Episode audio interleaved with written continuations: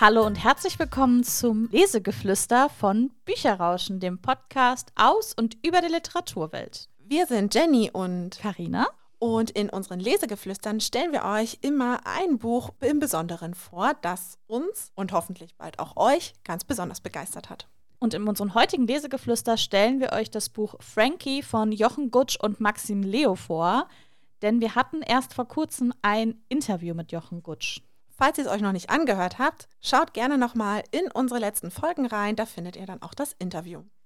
Wie immer fangen wir erstmal damit an, dass wir den Klappentext vorlesen und ich beginne jetzt. Richard Gold hat alles vorbereitet. Heute ist der Tag, an dem er sich das Leben nehmen wird. Der Strick liegt schon um seinen Hals, als sich ein dürrer Kater vor das Fenster setzt, interessiert glotzt und Gold komplett aus dem Konzept bringt. Als dann der Kater auch noch bei Gold einzieht, weil der einen großen Fernseher hat, ein extrem weiches Bett und pünktlich Essen serviert, beginnt die skurrile Freundschaft zwischen zwei Außenseitern, von denen zumindest einer ganz fest an ein Happy End im Leben glaubt. Ein Mann, der sterben will, ein Kater, der ein Zuhause sucht, eine berührende und zugleich urkomische Geschichte über eine außergewöhnliche Freundschaft und den Weg zurück ins Leben. Das ist erstmal die Grundgeschichte von Frankie, was für mich jetzt gar nicht so krass aus dem Text herausgeht, ist, dass die Geschichte aus der Sicht von Frankie erzählt wird und wir sein Innenleben kennenlernen. Und Frankie ist nun mal ein Kater und so ist auch die Erzählweise. Also es ist ein bisschen schnodderig, nicht so, wie man das vielleicht typischerweise aus einem klassischen Roman mit einem menschlichen Protagonisten kennt, sondern eben eigentlich ein bisschen anders wodurch man einfach sofort merkt, ah, okay, wir haben hier einen anderen Erzähler, nämlich eben einen Kater. Und man merkt es auch ganz klar, dass er halt andere Sachen komplett anders wahrnimmt. Der Text hat ja schon verraten, dass sich Gold eigentlich umbringen möchte.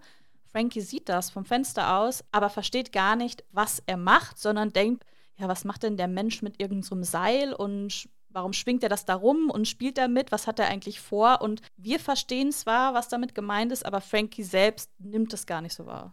Jochen Gutsch und Maxim Leo schaffen es hier ganz, ganz toll, die Stimme des Katers und auch so ein bisschen das, was er eben, wie er es wahrnimmt, was er darüber denkt, ganz toll in Szene zu setzen.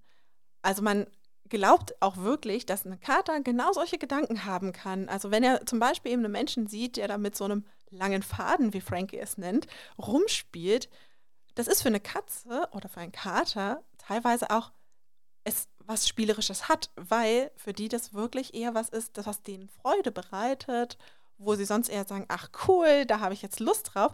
Und dass das aber von einem Menschen aus eine ganz andere Bedeutung bekommt, fand ich total interessant, weil man auch sehr, sehr schnell diese Sicht des Katers einnimmt und auch er mit sehr, sehr viel Humor auf bestimmte menschliche Lebensweisen und Verhaltensweisen blickt. Und dadurch ist eben so ein Augenzwinkern, das auch so einen selber mal so ein bisschen überlegen lässt, okay, das mache ich auch, ist vielleicht wirklich manchmal ein bisschen strange. Und wer von uns hat sich nicht auch schon mal gefragt, was würde meine Katze sagen, wenn sie eigentlich mit mir reden könnte? Und dadurch, dass es auch aus Frankies Sicht erzählt wird, werden auch so, ich sag mal eher schwerere Themen, die natürlich auch im Buch angesprochen werden, weil letztendlich der Protagonist möchte sich umbringen, werden zwar thematisiert, aber gar nicht so schwer gemacht, wie sie vielleicht erstmal den Anschein haben, wenn man es jetzt grob so hört, sondern es wird halt auf einer ganz anderen, wie Jenny schon sagt, ganz anderen Sichtweise. Man guckt mal von außen rein.